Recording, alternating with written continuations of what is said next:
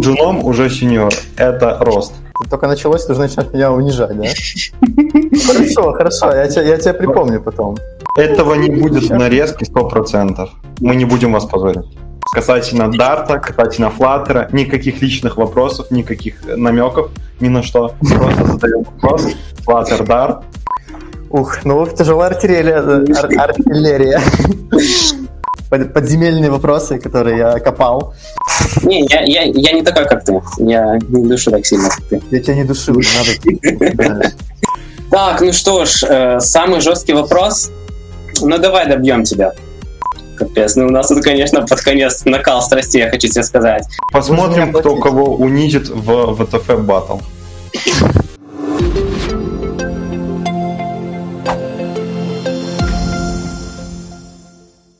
Всем привет! Меня зовут Влад. Я все еще работаю в компании What the Flutter. И сегодня у нас пилотный выпуск VTF Battle. VTF Battle – это формат, в котором мы приглашаем двух Flutter разработчиков и заставляем их собесить друг друга в прямом эфире. Сегодня у нас в гостях Саша и Глеб. Это участники VTF интервью предыдущих двух выпусков. Если не смотрели, посмотрите обязательно. И о правилах я расскажу чуть позже. А пока познакомимся с нашими участниками. Привет, Саша, привет, Глеб. А, Всем Как привет. у вас настрой на сегодняшний батл? Ну, не знаю, как у Глеба, но я точно планирую победить. Ну да, всем привет. А я, я тоже планирую победить, как говорится. Я, я готов идти только с победой сегодня. Глеб, ну двоих победителей не будет, ты же знаешь.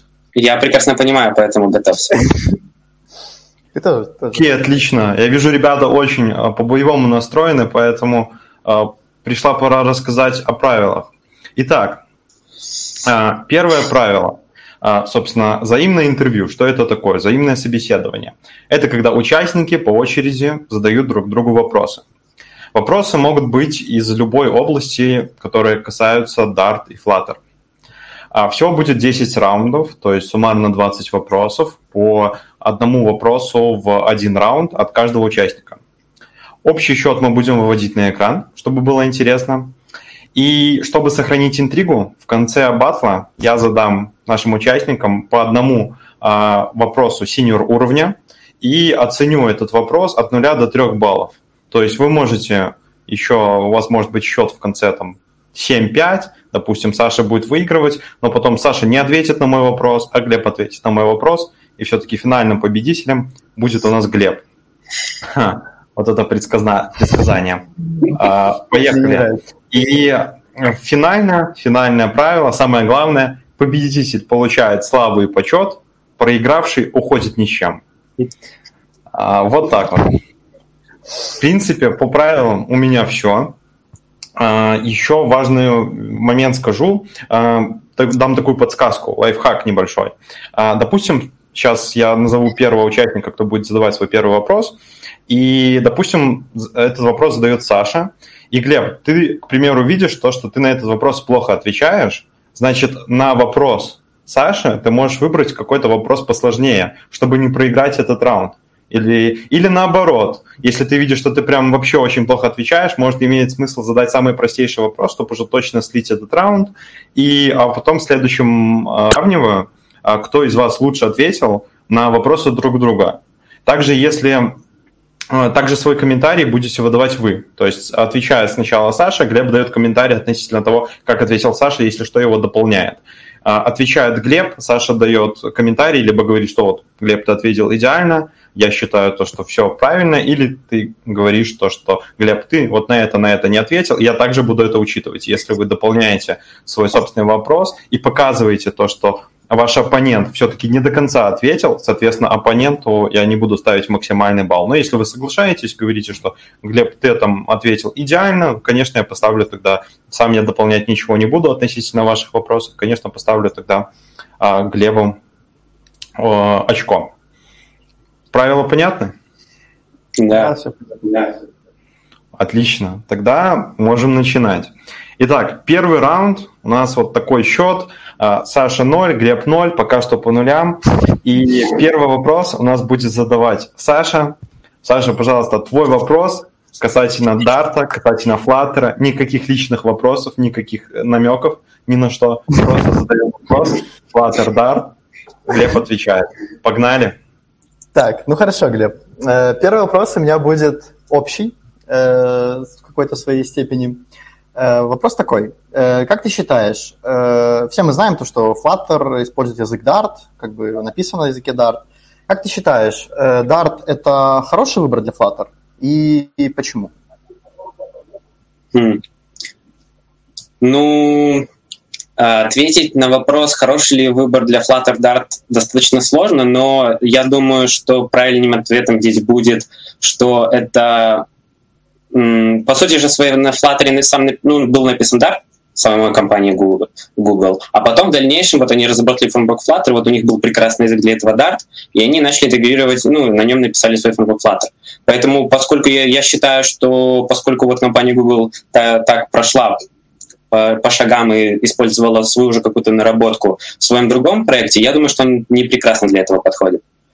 Вот, и э, получается, mm-hmm. что, ну да, я именно так думаю. Подожди, у тебя там была такая фраза, то, что э, что-то там Dart написан на Flutter или что-то вот такое. Ты либо говорился, либо... Ну, здесь э, Flutter, Flutter, я понял, да, Flutter написан сам на себе на Dart, вот, да. Да, я Dart, Dart раньше появился, это язык Гугла. Да. Вот. Хорошо, спасибо.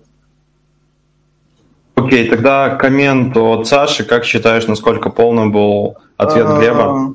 Э, насколько полный, ну, я бы сказал, на процентов 50 э, можно было упомянуть его особенности, почему именно он для Flutter используется. Есть фишки, которые, ну, для которых, благодаря которым э, Dart очень хорош. Но я считаю, в принципе, неплохо. О особенностях поговорим позже. Окей, хорошо. Тогда очередь Глеба. Глеб, пожалуйста, твой вопрос, Саша. Так, ну, я не буду начинать с общих вопросов. Что ж, давай сразу поговорим о Дарте. Поэтому мой первый вопрос такой. В Дар есть ключевое слово extension. Что это вообще такое и для чего вообще были придуманы экстеншены? Extension, так, ну, получается расширение, если, если я правильно помню. Я, возможно, использовал это только один раз. Глеб, ты прям в душу смотришь. Э, расширение, вероятно, э, то есть мы можем вроде как расширить какой-то класс с помощью экстеншена, если я не ошибаюсь, и добавить какой-то в него функционал, но полно сказать... Ну, в, в принципе, общая концепция вроде вот так, если я не ошибаюсь, опять же. Но ты попал вопросом прям в самое сердце, Глеб. Глеб, поясни тогда, какой ответ ты хотел э, получить и насколько полно ответил Саша. Ну, сама концепция верна, но все же давай так, что я бы хотел услышать? Да, есть ключевое слово extension, которое нам помогает, как ты сказал, э, добавить уже функционал уже к существующим классам, уже классам, которые есть. Да, э, это верно. В принципе, почему этот механизм, чем этот механизм удобен? Самое главное, что он очень удобен, например, для дополнения каких-то уже существующих библиотек. То есть, например, или же, например, тех же enum.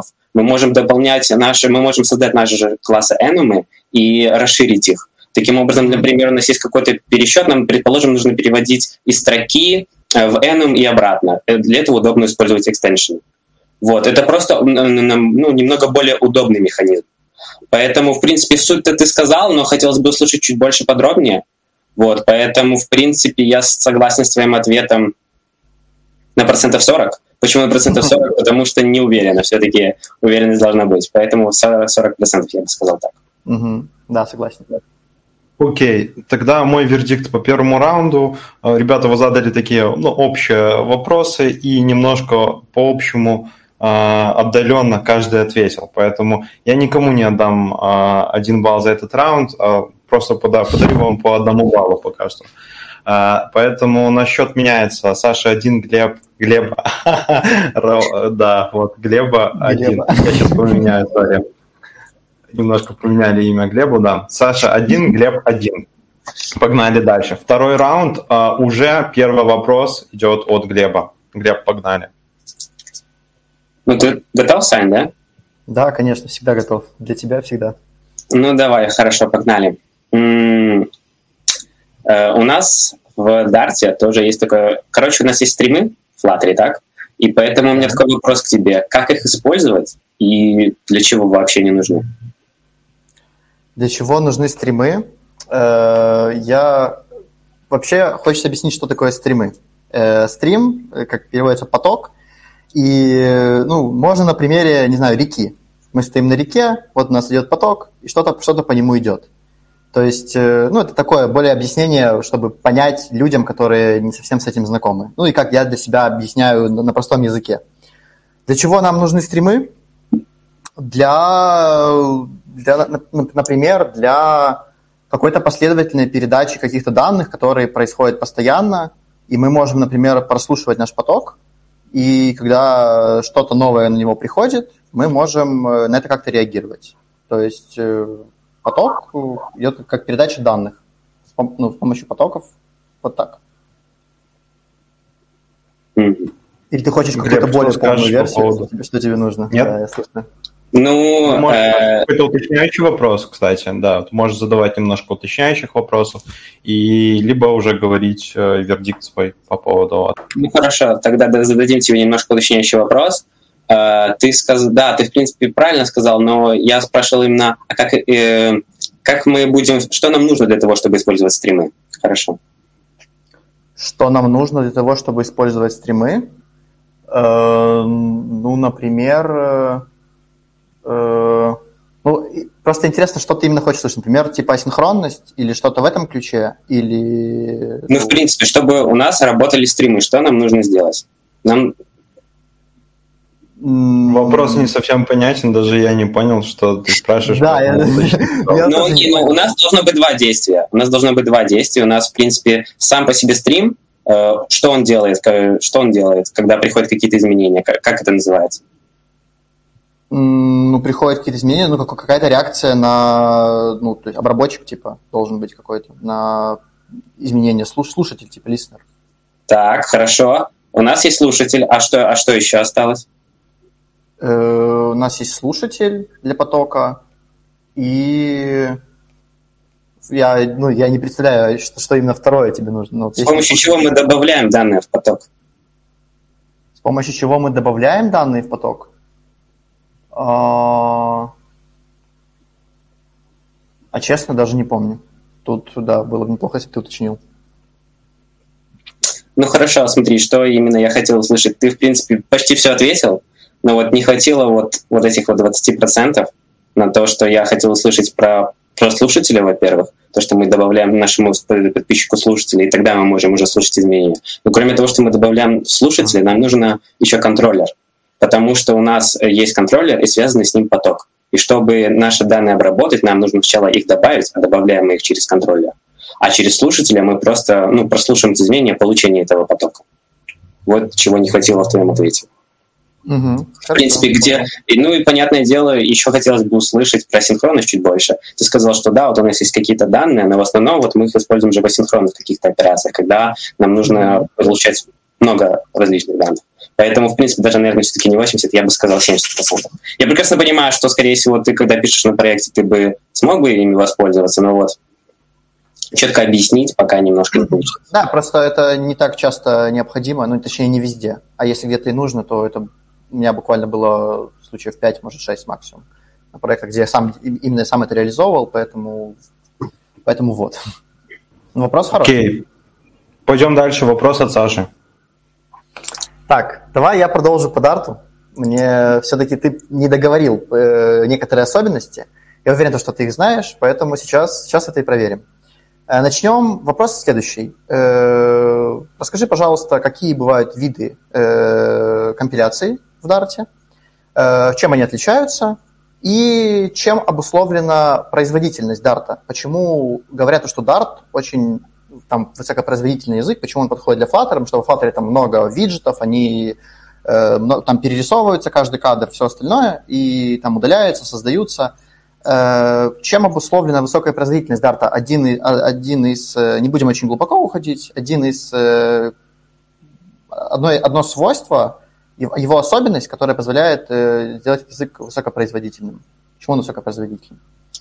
Вот. А, так, ну, касательно первое, что стоит сказать, у нас есть два вида компиляции. Это JIT-компиляция и AUD-компиляция. В чем разница? То, что, ну, разница в том, что где мы их используем. JIT-компиляцию мы используем во время разработки, просто just in time. То есть она, она помогает нам ускорить разработку, потому что она помогает не весь код заново, не заново компилировать проект, а лишь часть. А Hate of Time мы используем для того, чтобы когда собирать уже только полную, ну, конечную версию. И также стоит упомянуть, что разница между ними еще в том, что размер файла, который мы собираем. То есть, например, JIT-компиляция подключает еще все, все, что только можно, и все, что ему нужно для там DevTools какие-то, еще что-то а, входит сюда. А Hate of Time у него максимально сжат, и в, него, в нем находится только то, что нам уже, получается, нужно для работы самого, э, самого нашего приложения. Вот. А касательно того, почему Dart прям настолько быстрый, я вот я, я только понимаю это как дело в компиляции, а вот, кас... а вот второй половины я ну, я тебе дам наводящий вопрос. Э, что ты знаешь о сборщике мусора в Дарте? Вообще, что это? И, может, знаешь какие-то особенности? Э, как он устроен? И вот в этом ключе подумай. Я думаю, ты знаешь, просто нужно немножко подумать. Ну, что такое сборщик мусора, я знаю. А вот именно как он работает в Дарте, я не скажу, да. Ты попал в точку, кстати говоря. Ну, как и ты. да. Один-один. Один-один. Саша, можешь в двух словах тогда пояснить, что ты здесь хотел услышать? Э, то, что в Дарте используется продвинутая схема выделения памяти на основе поколения объектов. Благодаря этому сам процесс создания множества, множества объектов э, быстро выделяет память, то есть он, получается, быстро выделяет память для большого количества объектов. Э, ну, благодаря этим, э, этим особенностям сборщика мусора, то, что он, э, то, что он действительно неплохо сделан, достигается производительность Dart. Вот что-то что такое. То есть не глубоко, но что-то такое я хотел услышать. Окей, okay, спасибо. А, за этот раунд очко достается Саше, хочу сказать, по ну, анализируя ваши вопросы, ответы и пояснения. Поэтому у нас сейчас такой счет. Саша 2, Глеб 1, идем к следующему раунду. Саша, пожалуйста, твой вопрос. Так, ну я продолжу по дарту, пока у нас небольшой блок. Мы обмениваемся любезностями с Глебом. Э, давай поговорим о примитивных типах данных. Э, у нас, знаешь, любой язык начинается с того изучения примитивные типы, их размеры типов. Вот что ты можешь сказать здесь э, про Dart. То есть какие есть примитивные типы, если знаешь их размер. Именно примитивные типы, я правильно понимаю? Да, примитивные типы данных. Ну, начнем с того, что прям такого понятия примитивных типов в Дарте нету. Ну, то есть, по сути своей, у нас все является объектами. Это первое. Да, да, я согласен. Тут ты прав, но именно я имею в виду то, что ну, базовые типы, которые... Ну, когда базовые типы, я думаю, будет более правильно да, сказать, да, чем примитивные. Я думаю, ты меня понял, поэтому вот так и выразился. Ну, хорошо. Тогда, если говорить про базовые типы, которые, в принципе, у нас есть Dart, ну, давай перечислять, что ли. int э, получается от 2 в степени э, минус э, 31 минус 1 до 2 в степени 32, по-моему. Потом у нас есть double, это плавающий, это, по-моему, там уже 64 степень. Потом э, у нас есть э, string, относится к базовому типу. Потом у нас есть boolean, который, ну, для true и false. Потом у нас есть списки, мапы и сеты. По поводу списков и мап, я не согласен, то, что это примитивный тип. Это ну, относится. Э, по поводу... Так, ну, в принципе, я услышал твой ответ на твой вопрос. Я бы хотел э, кое-что уточнить, пояснить. Э, давай начнем с того, то, что, во-первых, по поводу размеров то, что я видел, то, что я читал, по поводу размеров int'а double'а, э, double у нас всегда 64 бит, а int, э, размер int'а зависит от реализации конкретной платформы. То есть обычно это там до 64 бит, но иногда может, сам понимаешь, как, как это уже было у нас когда-то там на других языках, что от платформы может зависеть размер инта. Далее по поводу, э, смотри, ты затронул строки, это правильно. но у нас в, строк, э, в строках кодировка UFT, UTF-16. А вот если ты хочешь использовать Unicode, э, как ты можешь это сделать в Dart? Такой наводящий тебе вопрос на еще один тип, я тебе подскажу. Тоже связан со строками, может, помнишь? Капец ты душишь, конечно. Э, наверное, если с Unicode, то там, по-моему, вообще были отдельные методы у стринга для того, чтобы с ними работать в Dart. Но вот прям тип я не вспомню.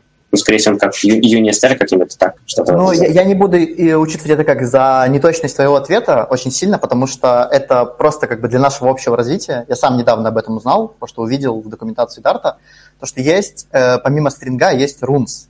Потом почитаешь, такая штука. Те же строки, только у них э, кодир, э, кодировка Unicode.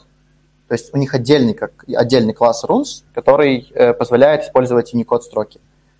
Вот. И есть еще один тип примитивный, который относится к примитивным типам в Dart. Это символ, э, который э, представляет символьный идентификатор. Он начинается с решетки. Это обычно используется там где-то в библиотеках, э, вот, то есть тоже не, очень редко используемый тип, но просто как бы для развития полезно знать, что такое есть.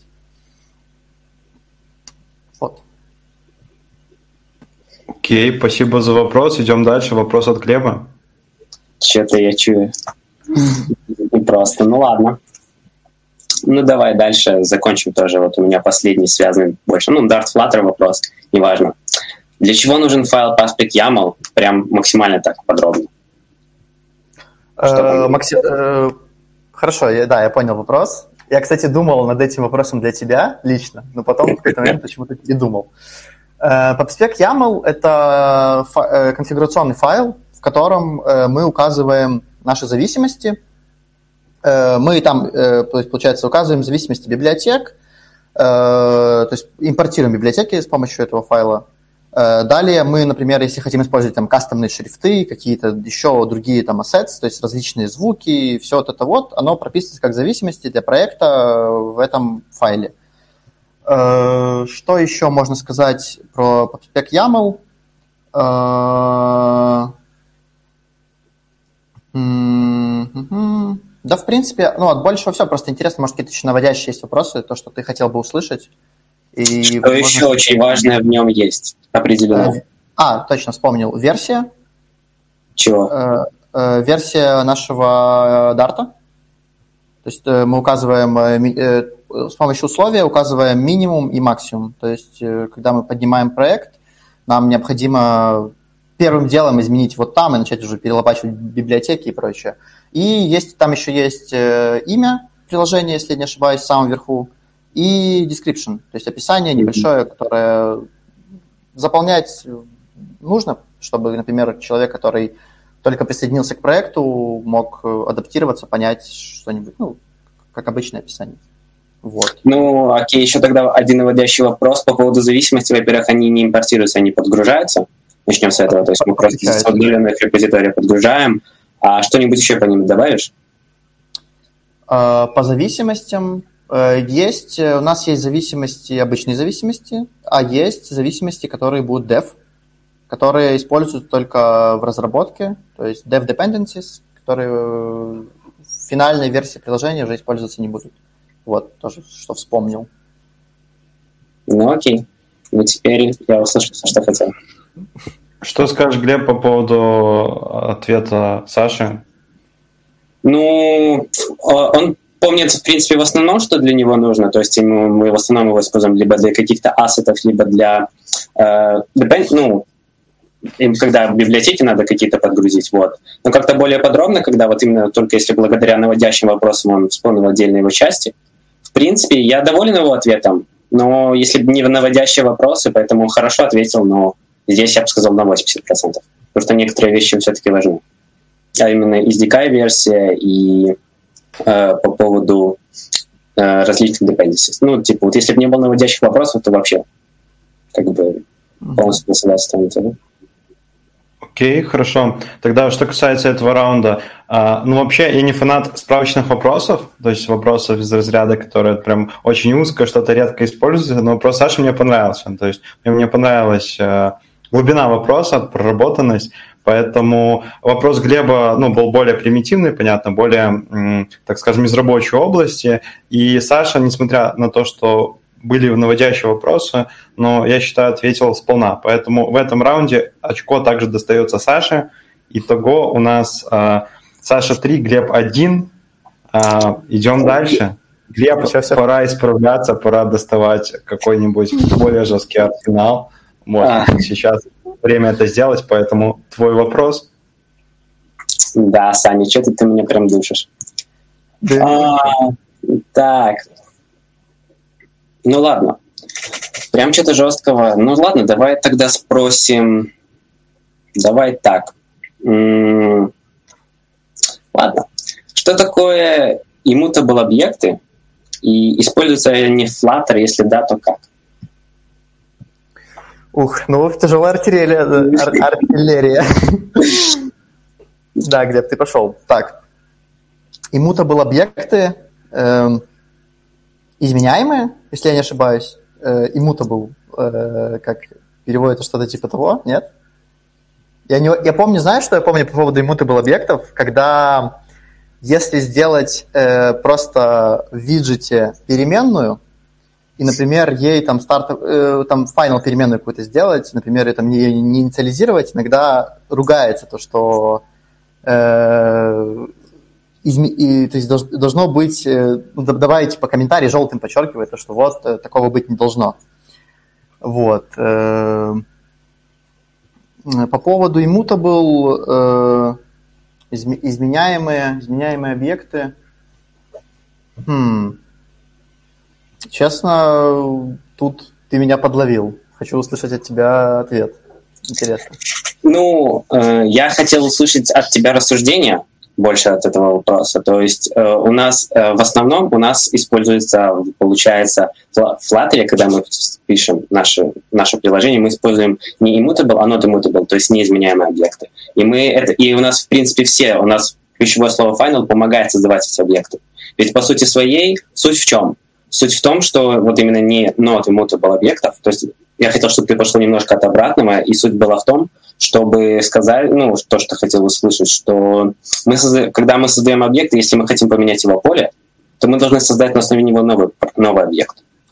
То, то есть мы не можем поменять у него свойства. То есть у нас поэтому определены в основном все поля через final, и это значит, что мы не можем никак поменять свойства во время программы, только не создав уже новый объект.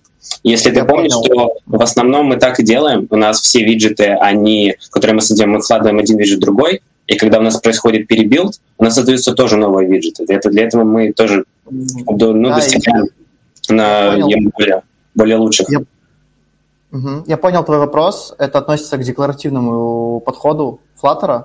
То, что мы именно э, не, не меняем свойства, мы перерисовываем, мы изменяем э, полностью виджет. Да, я понял вопрос. Вопрос хороший. Я согласен, да. Ну, еще вот не затронулась э, поправка Глеба относительно того, что immutable это все-таки неизменяемый. Угу. Так, неизменяемый, точно неизменяемый. Хорошо. Тогда, Саша, твой вопрос. Э, ну, давай, все, закончим мы с Дартом. Наконец-то мои подземельные вопросы, которые я копал. Э, ну, Э, ну, давай из относительно нового, смотри, есть такая штука, как implicit downcast. И после Дарта 2.9 от нее отказались. И вот я бы хотел услышать, во-первых, что это, а во-вторых, почему от нее отказались. То есть, чем она так не угодила, что взяли и вот отказались от нее. А, это, по-моему, получается явное преобразование, если я правильно понимаю. А, ну, э, получ, получается, да. То есть э, я тебе ну, чуть подскажу, э, как, как, в чем вообще концепция. То, что у нас получается... Вот раньше, например, можно было сделать там object x равно 42 и сделать там int a равно x. И у нас все было хорошо. Вот ты от этого можешь отталкиваться как бы э, для себя. И порассуждаем на эту тему. То есть почему вот делать так плохо и почему от этого отказались? Ну, в принципе, ну, наверное, потому что для таких целей у нас служит немного другой тип, не тип Object. У нас есть отдельный тип Hyper Dynamic, который нам помогает чуть лучше сделать динамическую типизацию. А, Нет, ну это есть... в общем, э, чуть-чуть, да, вот в общем, э, это неявное приведение типов. Вот э, как бы именно хочу услышать, почему неявное приведение типов хуже, чем когда нам нужно явно приводить типы, там, если нужно. Вот почему вы от неявного приведения типов отказались? Ну, в моем понимании, неявное приведение типов, оно более опасно, то есть его сложнее отловить, то есть код, поддержка такого кода, когда происходит неявное преобразование, она ну, более сложная. Вот. А когда мы явно преобразовываем, во-первых, только сам программист может это делать. То есть, когда мы пишем наш код, мы явно указываем, что да, мы точно знаем, что здесь будет тот тип, который нам нужен. А при неявном преобразовании тут надо быть более осторожным, и просто больше ошибок будет. Да, э, я согласен с тобой, то, что это небезопасная функция языка, поэтому ее убрали. Э, но еще вот такой вопрос в дополнение к этому, чисто тоже на подумать интересный. Э, вот смотри, вот представь, что, что мы вот до Dart 2.9, у нас эта функция языка есть, да, но мы хотим от нее отказаться. Вот мы пишем проект, и вот нам нужно эту функцию, мы не хотим ее использовать, нам она не нравится, да. Есть ли какой-то способ убрать э, с помощью чего-то в проекте, например, вот на примере неявного приведения типов, вот когда оно в языке есть, но мы хотим это убрать, чтобы этого не было. Видимо, как-то можно, но... Э, знаешь, файлик есть такой, Analysis Options. Да. Вот. И с помощью Analysis Options мы могли э, убрать э, этот вот э, downcasting, э, в этом файле прописать просто false, и мы эту функцию убирали. То есть от нее отказывались, когда она еще была в языке. А сейчас, а сейчас уже в языке ее нет. Но это так, просто экскурс в историю. Я понял. Окей, спасибо, буду знать. Окей, okay. что касается текущего раунда, один балл достается Глебу. Объясню почему. А, понравился вопрос, в принципе, сам достаточно классный вопрос. Ответ на него и не ответ Саши на него. Что касается вопроса Саши, а, мне бы хотелось в данном вопросе все-таки формулировку слышать более четкую, потому что Просто вопрос, почему отказались от implicit downcast, он как бы ни на что не наводит. Я бы спросил, почему именно в Darts Null Safety отказались в implicit downcast? Это первое. И второе, еще услышать пояснение, почему именно в этой версии Dart отказались от implicit downcast, а раньше не отказывались. А, потому что это реально важно. Возможно, если бы не null safety, от implicit downcast не отказывались бы. В принципе, иногда это бывает достаточно полезным. Еще подправлю тебя, не DAR 2.9, 2.0, я специально только что открыл, посмотрел, 2.0 вышел Sound Null Safety. Да, у нас 2.9 еще, у нас же еще нет ее даже, по-моему. Нет, 2.9 есть, есть, 2.9 но... есть. Э, но я просто не, не было изменений. Я читал, да, значит, значит, неверный источник у меня был, когда я готовился. Окей. Если я не прав или Саша не прав, напишите в комментариях обязательно. А, мы пока вот такой вот счет а, видим на экране. И идем дальше. Соответственно, вопрос от Саши. Погнали. Так, наконец-то мы закончили старту. Ура! Перейдем, да, перейдем к, к нашему любимому Flutter. Э, вопрос такой. Э, какие архитектурные слои есть у Flutter? Э, и второй вопрос, то есть из каких архитектурных слоев состоит Flutter? А второй вопрос, э, вот, допустим, мы хотим Flutter забилдить на BlackBerry, допустим. Mm-hmm. И вот сколько архитектурных слоев и какие нам нужно изменить, чтобы это сделать? Ну, давай вспомним. У нас есть три архитектурных слоя. Это Engine, Embedder и Framework. Получается, фреймворк нам нужен, в нем находится сам фреймворк Flutter, написан, написано на Dart. В нем там есть материал, купертина, базовые компоненты, ну, базовые виджеты, которые у нас есть. То есть это то, с чем мы в основном работаем. Потом engine, он написан на C, C++, это наш ну, двигатель, наше сердце Flutter. То есть в нем происходят все самые сложные операции. То есть в нем ну, все, все вычислительные операции идут там. Все, весь там все, все подсчеты это идет оттуда, рендеринга. И получается embedded, встраиватель. Э, он нужен для, он зависит уже от платформы, если говорить на языке, которым написан, то есть благодаря нему встраивается э, код под iOS, под Android, э, под Windows, под различные системы. Вот. И если отвечать на твой второй вопрос, то нам подается лишь один архитектурный слой среди них, который отвечает именно за эту функцию, за функцию встраивания, то есть embedded. Угу. Да, я согласен. Как оценишь полноту ответа? Я считаю, что Глеб полностью правильно ответил. То, то, что я ожидал услышать, то о том Глеб и сказал. Окей, тогда вопрос от Глеба. Глеб, у тебя есть сейчас отличная возможность просто задать вопрос, на который Саша хотя бы немножко, не полностью ответит, и очко достанется тебе. Погнали? Да, это мой шанс. Посмотрим. Сейчас ну, давай, подумал. не души. Не, я, я, я не такой, как ты. Я не душу так сильно, как ты. Я тебя не душу, надо. Ну, ладно, давай поговорим про Flutter. И начнем, пожалуй... Ну, хорошо. Э, как добавить возможность перехода между страницами Flutter и какие классы нам для этого понадобятся? Э, чтобы добавить э, переходы между страницами? А да. ты, имеешь в виду, ты имеешь в виду какие-то прикольные переходы или вот дефолтные, которые у нас есть? Просто как настроить, в принципе, навигацию? Что нам понадобится? Какие, какие, бы, ну, какие бы ты использовал классы для ну, этого? я, например, э, последнее время э, постоянно использую Page Transition э, с помощью пуша, потому что там прикольные анимации для переходов, то есть мы делаем push-pop, э, переход, если ну, базовая у нас идет просто переход на страницу, возврат с нее, мы, мы переходим на какую-то страницу, попом возвращаемся. Э, почему использую Page Transition? Потому что эта библиотека, у них прикольно сделана именно анимация переходов, они можно настроить выплывание справа, слева, сверху, снизу, то есть как хочешь. И как по мне, оно выглядит неплохо. Поэтому вот этим и пользуюсь, э, и думаю, то, что ответил на твой вопрос. Если ты а я хотел услышать про базовые вещи. Про обычную, вот обычную навигацию Flutter, как бы ты ее сделал? Что бы ты, ты тогда использовал? Э, Material root, что-то такое вроде, если я не ошибаюсь. Э, мы делаем...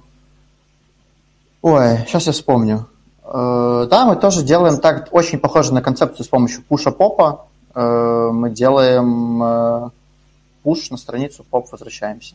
Вроде вот это, если я не ошибаюсь. А с помощью чего мы делаем пуш и поп? С помощью какого класса? Э, с помощью какого класса?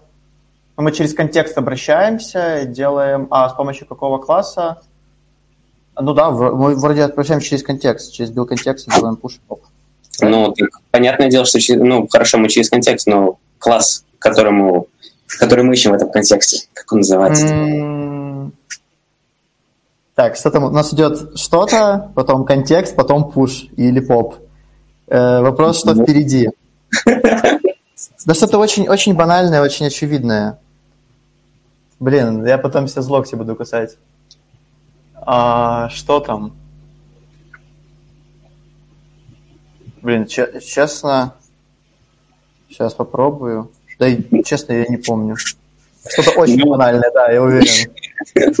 Ну ладно, в общем, что я хотел все же услышать. Transition это круто, это классно, но я хотел услышать про базу, поэтому я ушел в эту сторону. А что я хотел услышать? Я хотел услышать два класса. В принципе, можно и о трех сказать. Первое — это навигатор. С помощью навигатора мы делаем push и поп. Я слово навигация говорил в самом начале, но я решил не буду говорить, я, потому что это будет слишком, слишком просто. То есть, Точно. чтобы сделать просто обычный push-up, мы будем использовать класс навигатор. Но кроме этого, эм, нужно не забыть еще, хотелось бы услышать про то, что может быть push-named, то есть именованные переходы. И, в принципе, когда мы говорим про обычную навигацию, то у нас используется класс Material Page или Cupertino Page например. А в его, в его билдере создается виджет, который будет уже нашей новой страницей.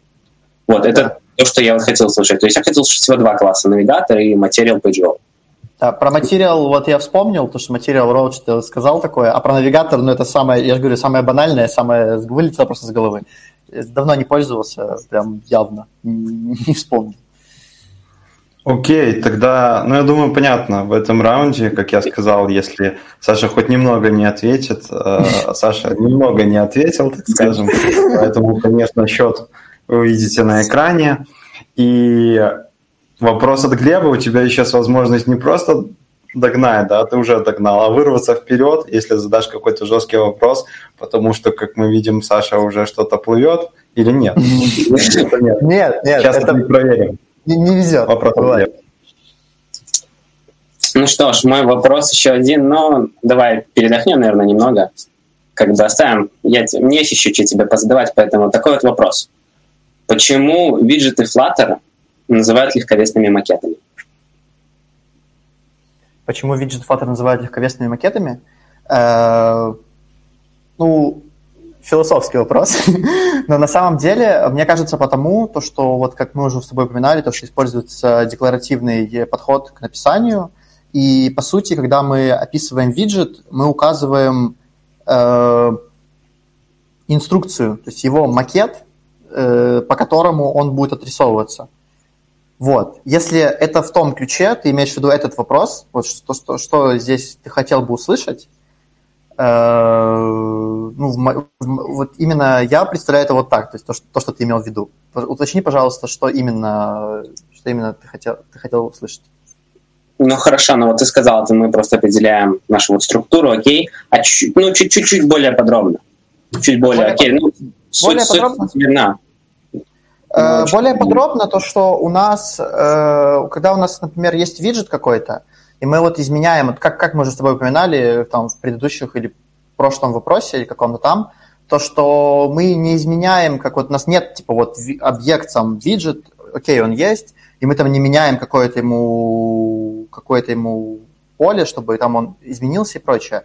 Мы, чтобы он там поменялся чуть-чуть. Мы его не меняем, мы его полностью переделываем. То есть у нас просто есть как описание, вот как декларация, вот декларативный подход, то, что есть какая-то инструкция, по которому виджет должен отрисоваться. И вот э, этот его макет, э, в принципе, вот поэтому именно подробно как-то вот так, в принципе, я бы объяснил это. Ну, хорошо, хорошо. В принципе, я более-менее доволен. Ну, в принципе, в принципе, я с тобой, в принципе, я более-менее доволен ответом. Изначально план был задать сначала его, но мне пришлось чуть раньше пути, пустить свою тяжелую артиллерию. Вот, поэтому, в принципе, да, поэтому я, в принципе, более-менее доволен ответом. Смотри, чтобы, пуская тяжелую артиллерию, не в конце остались у тебя хорошие вопросы, а то будет потом очень плохое, плохое окончание. А, Саша, твой вопрос. Так, ну давай тоже так уже сгладим наши проблемные углы в наших отношениях, скажем так. Давай пойдем поговорим с тобой про пермишины. Что это? Э, и Android, iOS permissions. Вот что я хочу услышать. Э, как они отличаются? Что вообще это такое? Вот хотел бы услышать. Так, ну что такое вообще пермишины? Это разрешение то есть э, суть в том, что у нас должен, должен быть доступ к... То есть у нас он не на все, в принципе, просто бесплатно, ну, не совсем бесплатно, у нас не на все есть доступ к устройству нашего пользователя. То есть есть некоторые возможности, которые предоставляет само по себе устройство, которые, но чтобы ими воспользоваться приложением, нужно разрешение самого пользователя. То есть он должен подтвердить, что э, он, он нашему приложению разрешает этим пользоваться. Примером этого можно привести там фото, мультимедиа различные, вот, э, это, в принципе, это первое. И второе, касательно пермишенов, э, надо не забывать то, что э, у нас Flutter в основном пишем под мобильную разработку, и там у нас есть различные пермишины, и нам нужно подключить, и нам, если вот нам нужна мультимедиа какая-то, либо фото, либо видео, нам обязательно нужно им Android манифесте, ну, не прописать, где-то, по-моему, с какой-то версии 6 и выше, 6.0 Android. Там перемешаны немного поменялись, если говорить по Android. Но если говорить в суть, суть в том, что есть перемешаны, которые нужно явно обязательно указывать. А, а они указываются как в Android манифесте, так и для iOS в InfoPlease файле. Вот. Угу. В принципе, это все, что я бы, наверное, добавил по... А может, помнишь, э, как было до Android 6 и что после Android 6 случилось с пермишинами? Да, ты правильно сказал, то, что не поменялись, и даже версия... Да, я помню, что они поменялись. По-моему, некоторые перемешаны... опустились, то есть, типа, не все можно... Я точно не помню, но там именно подход к самим им поменялся на самом деле. Но вот что именно не могу вспомнить. Ну хорошо, я чуть-чуть, я чуть-чуть э, более подробно расскажу, э, с твоего позволения. Э, до Android 6 у нас, когда мы устанавливали приложение, был экран... Смотри, у нас есть Normal и Dangerous Permission. Расскажешь еще, в чем разница между ними? Ну, Normal, наверное, суть в том, что на Normal нам не нужно указывать их в, инф, в самом Android, а на Dangerous, на Dangerous нам нужно обязательно, по-моему, их указывать в самом самих файлах. А ну. в самой сути, понятно, что указывать там не указывать, это как бы уже реализация, а в самой сути э, в чем разница между normal, разделишь эти разрешения на normal и dangerous? Есть э, между ними, ну, в чем отличие? Ну, наверное, по доступу, в принципе, к устройству самому они более опасны, то есть с точки зрения какие-то данные самого пользователя. Да, да, правильно. Ты дошел до того, что я хотел услышать. То, что normal, они никак не относятся к личным данным э, пользователя. А Dangerous уже относится там, к местоположению, к фото, к видео, как ты сказал. То есть уже получают доступ к данным. Так вот, э, до Android 6 э, было так, что когда мы устанавливаем приложение, э, у нас появлялся экран, и все разрешения, которые необходимы приложению, как Normal, так и Dangerous, э, показывались, и мы ну, соглашались с ними, либо отклоняли, и приложение там не устанавливали. А, а после Android 6 произошло так, так же, как и на iOS работает, то, что все normal э, permission у нас по дефолту э, ну, доступны. То есть все normal мы можем пользоваться. Если нам в приложении нужно получить доступ к каким-то dangerous permission, там, не знаю, микрофон, например, чтобы там приложение слушало человека или что-нибудь такое, э, нам необходимо сделать на это запрос прямо в приложении. То есть мы делаем запрос, и уже пользователь выбирает, разрешать ему, э, э, ну, давать ему доступ к, к этому или не давать. Вот. Окей. Okay. Окей, а, что касается текущего раунда, а, я думал вам дать по баллу, да, но после того, как Глеб а, не ответил на то, что такое, что, что изменилось в Android 6.0, я все-таки решил то, что один балл в этом раунде достанется Саше. Поэтому вот такой вот счет вы видите на экране. И идем дальше. Вопрос от Саши. Очень ровно мы с Глебом идем. Ну, сейчас посмотрим. Будет, конечно... Э, так, ну, у меня для тебя вопрос. Э, то, с чем ты сталкивался точно много раз, везде, на любом проекте, почти на любом, я думаю, на любом даже. Э, shared Preferences. Что это? Для чего мы используем? Может, какие-то реальные примеры было бы неплохо услышать. И в чем особенность? Ну хорошо, я так понимаю, ты про сам пакет Shared Preference, правильно я понимаю? Да, да, да. То есть для чего это мы используем? Ну, в общем, суть в том, что это очень удобный пакет, который нам помогает получить, э, в общем, он, э, сохранить данные локального пользователя. То есть, чтобы не работать с какими-то файлами, э, не создавать отдельные файлы, с них что-то читать, можно использовать э, пакет Shared Preference, и у него, э, через него только, ну, можно сохранять какие-то данные. Но нужно учитывать, что можно сохранять только, ну, вот базовые типы, там, bool, string, э, это то, что мы в основном используем, int и double.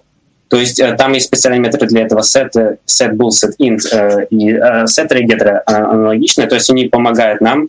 Получается, что нам нужно для этого? Нам нужно для этого ключ и само, и само ну, значение, которое мы хотим сохранить.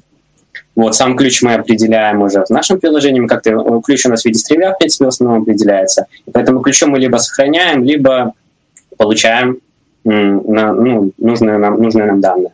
То есть используется это достаточно часто, можно много юзкейсов для этого привести. То есть там сохранить даже буквально, например, можно сохранить, у нас есть несколько тем приложений, мы можем сохранить индекс темы, которая у нас сейчас есть, чтобы когда пользователь снова зашел, э, у него загрузилась та тема, которая у него была до этого. Вот. И, как я и сказал до этого, то есть, э, ну, файл для этого создавать, ну, слишком напряжно, слишком, ну, много лишнего кода. То есть, например, shared preference, он более просто, отдельный пакет, и просто удобнее, удобнее им пользоваться. Поэтому, в принципе, он очень часто является. Хорошо, вот ты упомянул такую вещь, Э, я согласен с твоим ответом, да, как, бы, как я говорил, то, что ты с этим часто сталкивался. Ты упомянул такую вещь, то, что вот файл создавать э, нам зачем, да, shared preference. А что из себя представляет shared preference сам по себе? И где он хранится э, на устройстве? Ну, он хранится, по сути, своей... Э, ну, сам по сути, это просто отдельный файл, по сути своей, в котором мы храним наши ключ-значения. Вот это один отдельный файл. И по, получается, где он сам по себе хранится, ну, он хранится, получается, в папках, ну, у нас есть проводник в основном во всех телефонах, и в данных, которые связаны с нашим приложением, там он находится. То есть да. в отдельной папочке там. Да, правильно, ты достаточно полно ответил, что действительно он хранится вместе с приложением. То есть приложению выделяется какое-то отдельное место, и там хранятся, хранится все, что касается приложения. Окей, тогда вопрос от Глеба. Так, ну что ж. Э, давай продолжим, в принципе, про навигацию. Э, у меня к тебе такой вот вопрос. Э, надеюсь, что сможешь на него ответить. Какие способы организации кода навигации ты знаешь? Если честно, небольшая подсказочка, я бы хотел услышать небольшую такую вот прям иерархию, прям как вести этот код самый, от самого простого способа и как-то так постепенно улучшая, улучшая поддержку кода навигации. Э, так, вопрос, конечно, у тебя один вопрос э, звучит лучше другого. Ты с навигацией меня решил добить, да? Нашел слабое место. Ну, хорошо, давай поговорим про навигацию. Э, самый простой вариант, вот как мы уже с тобой обсуждали, push-pop в разные стороны, но большим количеством экранов такое приложение не проживет. То есть там не получится по-нормальному это сделать. Э, у нас есть э, для навигации различные способы. Например, мы можем ну, один из примеров я приведу. Например, можем использовать какой-нибудь Flutter модуляр, для того, чтобы разбить отдельно наши экраны на модули, и у которых прописать зависимости, то есть указать э, какие-то конкретные пути э, к какому-то конкретному экрану. Ну, представить это в виде как, э, ну, типа древовидной структуры. То есть у нас есть какой-то коренной путь, дальше мы идем э, по какому-то конкретному экрану. То есть это один из э, способов э, э, получается, чтобы сделать навигацию, хорошую навигацию. Э, также, э, как бы в общем, концепция состоит в том, то, чтобы указать зависимости, э, либо там явно вот прописывая пути, разделяя на модули, либо просто установить зависимости между экранами, какие должны быть переходы, и уже с этим потом работать. Вот, как-то так. Ну, в общем, немного ты меня удивил с навигацией. Наверное, все-таки ты уже просто привык работать с отдельными модулями. Сейчас я mm. постараюсь объяснить. В принципе, да, я полностью с тобой согласен, но именно, возможно, все-таки вопрос недостаточно корректно был задан, но я все-таки постараюсь. Э, но я надеюсь, что все-таки это было не так. Да, в общем, вот, я хотел услышать. Или тебе что добавить? Нет, я хочу просто кое-что вставить по поводу вопроса. Э, понятно то, что я рассказываю о том, то, что я ну, использую конкретно, вот то же самое с Page Transition, и то, что по поводу корректности вопроса, он корректный, и как бы мой ответ, если вот в общем говорить, то что основная, основная суть, то что вот внедрение зависимости должно быть между, должны быть зависимости между ну, в навигации. Вот, как бы это вот общий ответ на твой вопрос, а вот теперь я хочу послушать, э, как ты более полно ответишь на это. Вот. Ну, в общем, получается, смотри, э, как я и сказал, вот подсказка была вот так вот иерархически пройти, то есть немножко, немножко в базу идти. То есть, например, самый простой способ, предположим, у нас есть два экрана, нам нужно нажать на кнопочку, предположим, перейти на другой экран, так? И самый простой способ сделать в обработчике OnePress, сделать материал э, page load и в нем создать новую страничку. Это самый простой переход, правильно? Правильно. Да. Дальше можно развивать эту идею, но когда у нас много страниц, как ты сказал, это становится неудобно.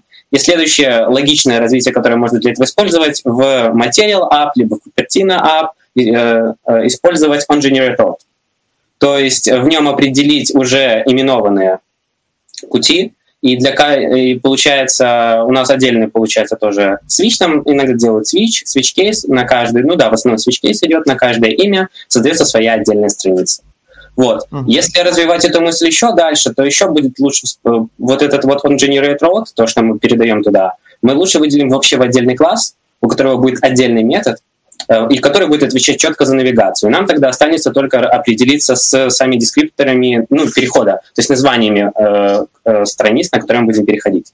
Вот. А вот э, уже дальнейшее развитие — это вот то, что ты сказал, использовать ну, какие-то раздельные пакеты, какие-то модули, так, чтобы, в принципе, навигация была отдельно от нашего приложения чтобы мы не рассмотрели по разным частям кода, а смотрели именно вот в одном суд. Имел, то, что, э, имел в виду то, что можем начать вот с push-pop в OnPress, а можем закончить там чем угодно, расписать зависимости. Ну, как бы основная идея в том, то, что мы указываем там on generate road, свечи делаем, это все как бы распределение зависимости. Вот что-то такое я имел в виду.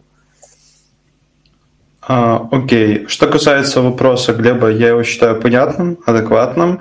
И ответ мне также Глеба понравился, и глубина вопроса тоже была классная. Что касается Саши в э, этом раунде, вопрос, в принципе, тоже был понятный, но Глеб на него, как уже сам даже Саша сказал, э, полностью ответил. Поэтому очко в этом раунде достается Глебу. И счет у нас вот такой. Саша 4, Глеб 4. А, э, я хочу вам сказать следующее, то, что у нас уже немножко время подходит к концу, поэтому давайте так. Сейчас выбирайте по самому жесткому своему вопросу, задаете друг другу, и потом будет финально два вопроса синьор уровня от меня вам. И, собственно, а, таким образом мы определим победителя. Погнали. А, очередь, я так понимаю, Глеба задавать. Глеба, ну что ж, погнали. Как добавить локализацию в приложение на Flutter? Именно прям изначально не так, чтобы ее дополнять, а именно как, в принципе, какие способы добавления локализации ты знаешь? Э, молодец. Я, я тебе потом это когда-нибудь припомню. Но смотри, начнем с того, что локализация нужна, без нее никуда, если мы пишем какое-то нормальное приложение. В принципе, сама концепция, как работает локализация, у нас есть э, два файлика, два JSON, ну, обычно. Э, в, нем, э, в них есть э, по каким-то ключам, например, у нас там, они, у них получается два одинаковых файла, здесь есть одинаковые ключи, и здесь, например, там тут Apple, тут Apple. Только в одном Apple написано, вот Apple, Apple, по ключу Apple будет яблоко, а в русском варианте будет яблоко. Вот прям яблоко-яблоко. Дальше. У нас эти есть два JSON. Что нам нужно далее? Да, нам далее нужно, э, например, можем устанавливать локализацию мы э, через локаль, то есть определять э, положение вообще человека в мире, чтобы установить ему сразу язык, который ему нужен. Э, это один вариант, а можно сделать э, смену языка прямо в приложении. В таком случае мы будем использовать shared preference для сохранения э, этого, для сохранения нашей текущей локализации. И когда и все строки, то есть весь текст, который мы используем в приложении, надписи, то есть все, что касается языковой, ну, языка э, конкретного, мы уже указываем не явно, как мы указывали бы для своего какого-нибудь там приложения небольшого, где мы просто указываем там строку, типа нажать. А мы уже указываем э, именно э, в зависимости от локализации, мы выбираем, мы указываем строку, который, то есть мы указываем строку, которая будет нам, которую мы будем получать из какого-то класса, который будет в зависимости от локализации нам выдавать эти значения из этого JSON. Вот. Как-то вот так. Я надеюсь, я полно ответил. Ну, в общем, э, немножко не то, что я, наверное, хотел услышать. Но, в принципе, да, но сейчас э, я немного дополню твой ответ. Э, начнем mm-hmm. с того, что я бы хотел услышать. Я именно касательно способов. То есть, э, смотри, Суть в чем? Мы э, начнем с первого способа, о котором, в принципе, именно создание локализации, то, что ты сказал, да, но хотел что именно услышать. Во-первых, мы можем использовать уже то, что есть для нас, то есть вообще мы можем на основе кода генерации генерировать локализацию. Это делается в самом Flutter, то есть в самом Flutter есть такая возможность создавать свой класс App Localization и extend от uh, Localization Delegate. Вот, мы, там специальные, там уже не JSON, не JSON файлы, они называются ARC файлы. Вот, по сути своей, это JSON, только немного другой. Там тоже ключ значения. Это первый вариант. То есть суть в том, что у нас создается отдельная папка, в ней хранятся вот эти вот э, ARP-файлы, и э, в DartTools генерируется за нас, когда мы запускаем приложение, генерируется локализация. Вот в этих ARP-файлах мы только определяем ключ, ключ и значение. Это один из способов. Второй способ — это уже самому прописать это. То есть, что нам нужно? Нам нужен класс AppLocalization со своей локалью, определить его метод load, который нужен для загрузки различных э, JSON. Mm-hmm. Э, и получается, опять-таки, extend от localization delegate. Ну и, конечно же, сам метод translate. Метод translate, который, по сути своей, нам помогает достать э, по ключу какой-то какой-либо перевод. И mm-hmm. по сути своей, то есть прописать то, что делает кодогенерация.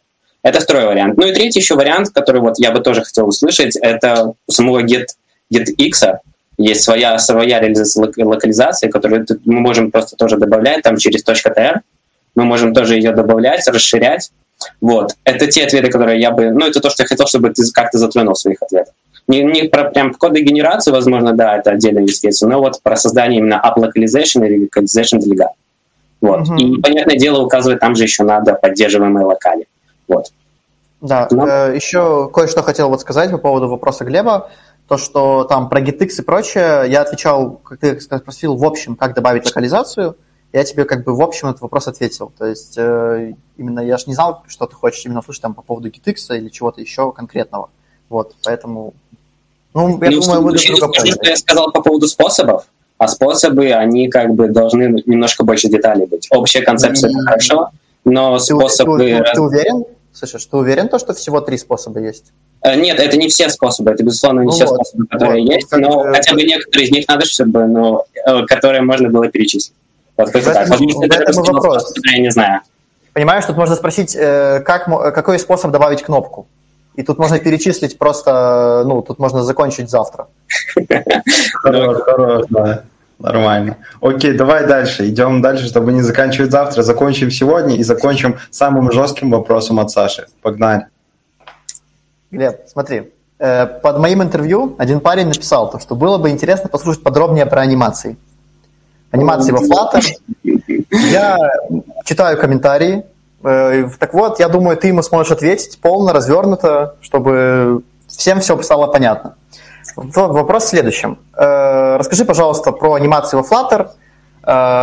Какие, если в общем их разделить, например, на две группы, какие ты знаешь эти две группы основных анимаций?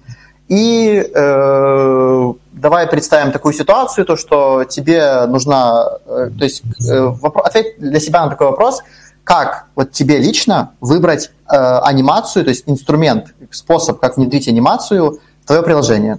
То есть вот такая, должна быть логика, то есть вот такая-то анимация, такое-то, вот я хочу вот это услышать. Ух, ну ты, конечно, тоже загнул. Ну ладно, ну, ответочка, правильно, правильно. Ну, в общем, ну погнали. По поводу типов, могу не подсказывать, я помню, что их два. Это неявная и явная анимация. Вот. Э, Нет, не согласен, Глеб. Почему? Уже, уже не согласен. Э, по поводу явной и неявной, на явную и неявную анимацию делится код-based анимации. А есть еще drawing-based анимации. Это было вот, э, может, видел видео про Flutter анимации от команды разработчиков Flutter. Ты должен был его видеть. И вот там это рассказывалось. Окей, okay, давай, давайте так сделаем. Сначала я полностью ответить на вопрос, потом, Саша, ты дашь комментарий. Давай хорошо. до конца. Угу, хорошо. Капец, ну у нас тут, конечно, под конец накал страстей, я хочу тебе сказать. Ну, в общем, ладно, я скажу то, что я помню э, последней анимации, на самом деле, еще сложный вопрос для меня. Э, я помню, что, в принципе, анимации делятся на явные и неявные анимации. В чем разница? Суть в том, что неявные анимации — это те анимации, которые неповторяемые, и, то есть они не бесконечно идут, и у нас ну, происходит по какому-то четкому... То есть они, во-первых, проще, то есть э, суть в том, что у нас есть просто какое-то значение, которое меняется. Вот у нас есть определенное положение. Нам нужно, например, э, перекинуть круг сверху на низ, и все. И не, и не повторять этого действия, не бесконечно. Это не явное. А с явной анимацией это уже добавляется то, что нам, предположим, бесконечно там нужно этот кружок туда-сюда гонять, или еще какие-то то есть более сложные вещи. Касательно явной анимации, ее примером э, может быть очень много различных animate классов, animate контейнер, animate padding.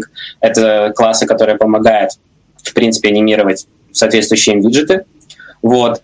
И касательно уже явной анимации, она реализуется чуть сложнее, для нее нужен свой animation контроллер. И тут уже есть два способа. Это animated widget и еще один, я забыл, как называется второй класс. Animated Builder, вот. Animated Widget и Animated Builder. в принципе, они говорят об одном и том же, но они нужны для создания именно уже явных анимаций со своим контроллером Animated.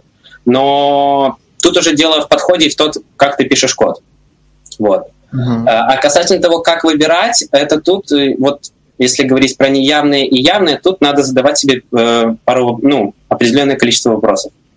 Наверное, первый вопрос, который нам нужно задать, из того, что я помню, это наша анимация, вот, нам надо разделить на неявную и неявную. Наша анимация будет повторяющаяся, то есть она будет какой-то...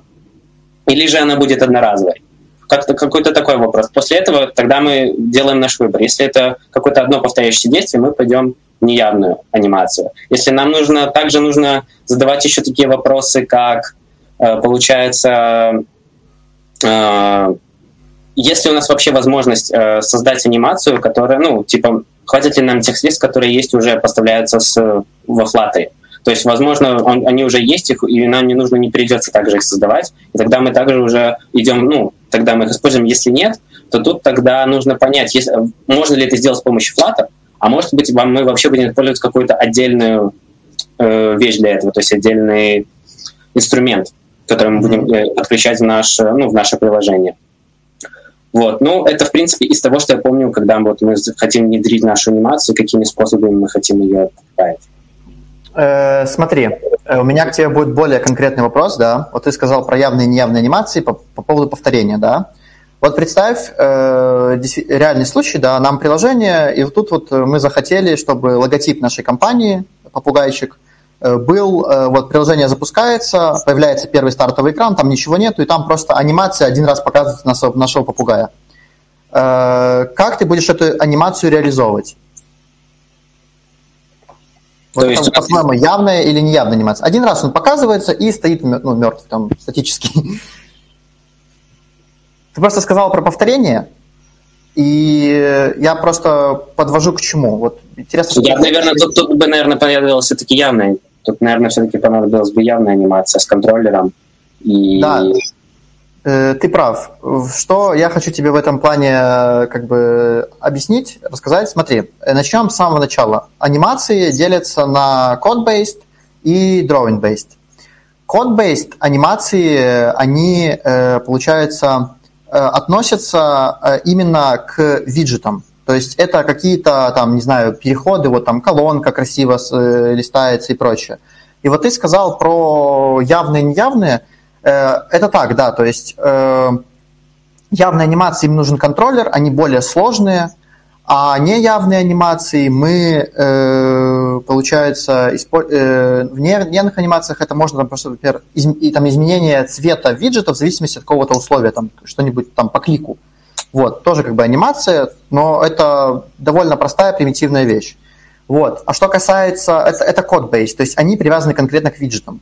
А то, что касается drawing-based, то есть это, ну, вот само слово понятно, что нарисованные анимации. Это как спрайты отдельные. То есть э, и здесь уже мы задаемся вопросом, э, как мы будем ее реализовывать. Это, ну, то есть там, есть ли у нас дизайнер или нет. Вот это тоже один из первых вопросов. Если у нас есть дизайнер, если у нас есть готовая анимация, мы можем спокойно там воспользоваться, ну, подключиться с помощью какой-нибудь лоти, например.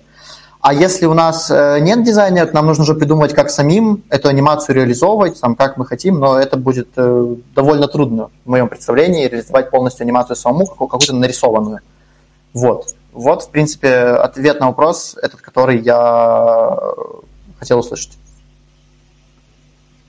Окей, спасибо, Саша. Классный вопрос. А, я не знаю, догадывается ли Глеб, кто взял очко в этом раунде. На экране да. виден результат. А, я не буду комментировать, я думаю, и так понятно. Чуть лучше был вопрос, чуть более полный ответ, поэтому а, балл достается Саше. Итак, вы готовы к вопросам синьор уровня? Ну, по моему, по моему скромному мнению, синьор уровня, которые, в принципе, могут решить исход сегодняшнего батла. Готовы? Да. Да, да? Погнали. А, кто будет первым? Ну, давайте, давайте Саша. Да, Давай. А, вопрос такой. А, приходит к тебе продукт менеджер или project менеджер, неважно, и говорит, вот в нашем приложении, которое уже зарелижено, которым пользуются люди, много людей, а, люди постоянно жалуются, то, что приложение просто в какие-то рандомные моменты закрывается. Пожалуйста, разработчики, исправьте эту проблему. И твой алгоритм действий, что ты будешь делать в таком случае? Так, если приложение э, в какой-то момент закрывается, э, так, ну, э, первое, что я думаю, что нужно сделать, это проверить... Э, так, ну тут подумать нужно чуть-чуть, тут так сходу можно и не сказать. Приложение закрывается. Но ну, да, я думаю, то, что... Просто говорят, закрывается и закрывается. Мы не знаем. Вот пользователи жалуются, в комментах пишут, единицы ставят в Google Play, в App Store, говорят, ваше приложение постоянно в рандомные моменты закрывается. Ребята, исправьте, так. скачаем другое. Ну, у меня есть идея, то, что можно, э, получается, подключить какой-нибудь сервис наподобие, там, не знаю, Sentry, который от Гугла вроде идет, который отлавливает краши на всех устройствах, где это приложение используется. И мы можем э, потом, то есть когда вот такая штука происходит, мы можем э, подключить и просматривать, то есть кон- контролировать ошибки, которые, то есть когда краши происходят приложения, мы будем видеть из-за чего краш, и будем примерно понимать, за что нам нужно браться и где мы накосячили, когда его писали. Окей, okay, то есть полный алгоритм действий. Э, ставим задачу, либо выполняем сами, подключаем одну из библиотек, которая позволяет uh-huh. отлавливать краши, делаем апдейт Google Play App Store и смотрим, да. ждем новых крашей. Ждем новых крашей, ждем негатива со стороны пользователей, что ничего не изменилось, но со временем мы точно это устраним, потому что, ну, по-хорошему, вообще приложение не должно выходить в там в Play Market без таких штук типа отлова крашей. Окей, хорошо. Спасибо за ответ. Тогда э, следующий вопрос будет для Глеба. Глеб, к тебе тоже будет такой э, вопрос достаточно схожий с вопросом, который я задал для Саши. Это приходит к тебе продукт менеджер и говорит – Пользователи жалуются, ваше приложение очень тупое, тормознутое, оно супер медленно работает. Пожалуйста, исправьте. Твой алгоритм действий. А, ну, поскольку мы пишем наше приложение на Flutter, наверное, начнем с того, что если оно вот именно тормознутое, то у нас есть DevTools, и в, его, и в нем мы можем смотреть показатели вообще производительности. То есть э, первоначально я бы пошел, то есть какую бы я поставил задачу, я бы полностью вот прошелся вот с помощью этого инструмента и просмотрел ну, нашу производительность, посмотрел, где мы, где, где мы падаем по производительности, по перформансу. Вот. Э, после того, как я, после того, как я определил бы все эти места, я начал бы, ну, я как-то определив эти моменты, я начал их как-то разделять, и если они никак не, связаны, то есть отдельные, ну, отдельные проблемы, которые вот как-то влияет на производительность, то развел бы отдельные таски для этого и начал бы их потихонечку выполнять. И, то есть как бы как-то сгруппировал их. И таким образом, после того, как после этого рефакторинга, я бы снова провел, провел те, же, те же замеры, то есть посмотрел, э, улучшилась ли наша производительность или нет. И если да, то хорошо, если нет, то повторяем эту же, ту же итерацию. То есть, опять-таки, смотрим, находим эти места, э, и исправляем, то есть разделяем опять-таки задачи, потому что может быть не только я один программист, у нас может быть несколько. Вот, и так до тех пор, пока не исправим. Ну, я так это вижу. Окей, okay, всех верну. А, вы свопнулись местами, прикольно. А, что касается текущего раунда, а, мне я ставлю за этот раунд. Сейчас сначала скажу, сколько ставлю, а потом скажу, а, почему? А, я бы поставил за этот раунд, можно сказать, 3 балла Глебу. Я вот думал между двумя и тремя. Сейчас объясню тоже почему. И один балл Саша. Итого у нас вообще с минимальным таким с отрывом. Я бы даже сказал не в один балл, а в полбалла, потому да. что я, я так сомневаюсь, ну, сомневался, можно сказать, между двумя и тремя а, баллами у нас побеждает в текущем BTF Battle Глеб, но ничего страшного, сейчас объясню. Там небольшой комментарий по поводу ваших ответов. Так, начнем с Саши. Почему все-таки один балл? Ну, кейс с тем, чтобы зарелизить что-то вот прям сразу, чтобы потом еще раз пользователи пожаловались, у нас еще как бы ну, это плохой, да, это, плохой кейс, это плохой кейс. Так можно было бы сделать, вот если бы мы провели research, сначала. Хотя бы сами попробовали бы запускать приложение, все потыкать, посмотреть все ветви, все use cases а, и уже не обнаружили ни одного, вот прям ни одного эксепшена, вот тогда уже можно было бы поступать так, соответственно, да, нужно было подключить какой-нибудь инструмент, там типа самый банальный это Firebase Crashlytics, самый быстрый, то, что приходит на ум, ну или любой инструмент, их уже достаточно на рынке, в том числе и для Flutter. И э, уже после этого, да, после того, как мы проведем какой-то research, может там, если пользователи жалуются часто, да, это значит mm-hmm. то, что это не один пользователь пожаловался, пользователи жалуются часто. Это значит, что с вероятностью там процентов 80, наверное, мы проблему обнаружим. Про, mm-hmm. обнаружим просто потыкав приложение, э, отдав там приложение тестировщику, либо сами, чтобы тестировщик нашел какие-то проблемы на места, там сказал там места проблемные в профиле или там в настройках или на входе в авторизации, и потом мы уже более глубоко инвестигейтили проблему.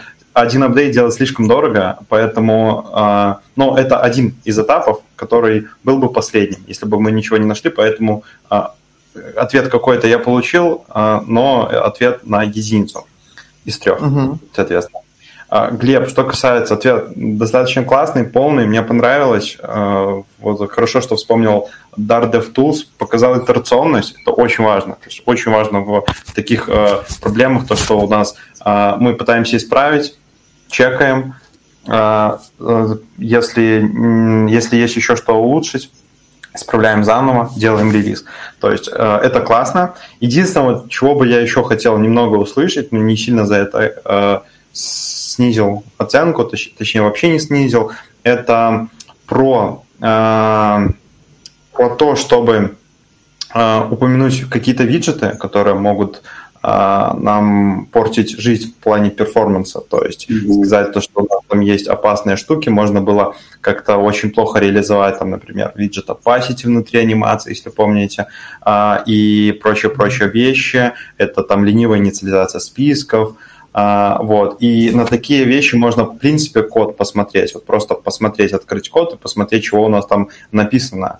А, или просто потыкать приложение, посмотреть вот здесь вот списки, здесь анимации. А, наверное, здесь могут быть проблемы. И посмотреть, как это код на как код написан. Все-таки это, наверное, быстрее и быстрее придет решение к нам в голову, нежели чем мы откроем просто Dart DevTools и посмотрим, да, что у нас там перформанс падает, но, но потом это еще раз нужно было бы ресерчить. Поэтому вот еще такая, такую ветвь хотелось бы услышать. Ну и, а в целом ответ мне понравился, поэтому, поэтому между двумя и тремя ставим три а, и с небольшим, прям с минимальным отрывом в ну, нашем батле. Да, вы очень хорошо шли, прям такие, такие были качели. А с минимальным отрывом побеждает Глеб. Но, э, что хочу сказать Саше, Э, у нас по нашим правилам э, победитель получает все, проигравший получает ничего. В кейсе Саши это неправда, как минимум потому, что у него почти в два раза или даже больше, чем в два раза больше просмотров, чем у Глеба на, а, интервью. Саша один из там самых популярных, самый популярный блогер, можно сказать, в нашей компании, поэтому... поэтому После тебя. Да, может быть, да, после меня. И поэтому, ребята, если хотите поддержать а, Давайте так еще, такой, такой небольшой у вас пост-баттл будет, пост ВТФ баттл. Если хотите поддержать Глеба, заходите, посмотрите его интервью, поставьте ему лайк, напишите коммент. Если хотите поддержать Сашу, сделайте то же самое, но с ВТФ интервью э, номер один, то есть тот интервью, в котором участвовал Саша. А в целом хочу сказать, а, напишите, пожалуйста, коммент, понравился ли вам такой формат. Если формат понравился, поставьте лайк. Э, поставьте колокольчик, подпишитесь на канал. Мы реально смотрим на метрики. В зависимости от того, насколько наш YouTube-канал развивается, насколько вам это интересно, мы будем больше инвестировать в это сил, денег, времени и так далее, э, придумывать больше интересных форматов о Flutter, о Flutter разработке. Э, и я думаю, всем будет интересно. Поэтому ставьте лайк, подписывайтесь на канал. Видел, что многие подписываются с YouTube, переходят в Telegram-канал, подписываются, смотрят там самые быстрые новости по Flutter. И, в принципе, очень много интересной инфы у нас есть в Телеграм-канале. Вы правильно делаете, продолжайте в том же духе. А, у меня на этом все. Ребята, давайте попрощаемся. Всем пока, было очень круто. Поздравляю с победой, Глеб. Все, всем пока. А, ну, спасибо за прекрасное это интервью, мне понравилось. Мне тоже понравилось. Все, да. спасибо. Очень пока. круто. Взаимное интервью, очень круто. Пока.